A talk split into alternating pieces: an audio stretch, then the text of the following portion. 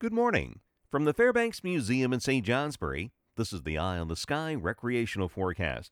Not a bad day to get out and enjoy, especially considering what's coming tonight and tomorrow. Clouds breaking for some periods of sun. Temperatures will be comfortable, 20s and low 30s north, in the upper 30s and low 40s south, and the winds will be fairly light. But a strong storm sweeps up to our west again tonight and tomorrow. So like earlier this week, we have winter storm warnings and advisories across the higher terrain north. We also have wind advisories and some high wind warnings for much of the area, the high wind warnings across the high elevations.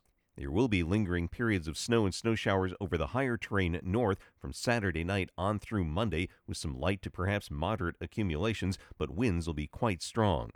If you are headed to the mountains today, the summits will start with some clouds breaking for periods of sun. Northwest winds will diminish, becoming southerly around 10 miles per hour. Temperatures in the 20s at 4,000 feet, near 20 at 6,000 feet.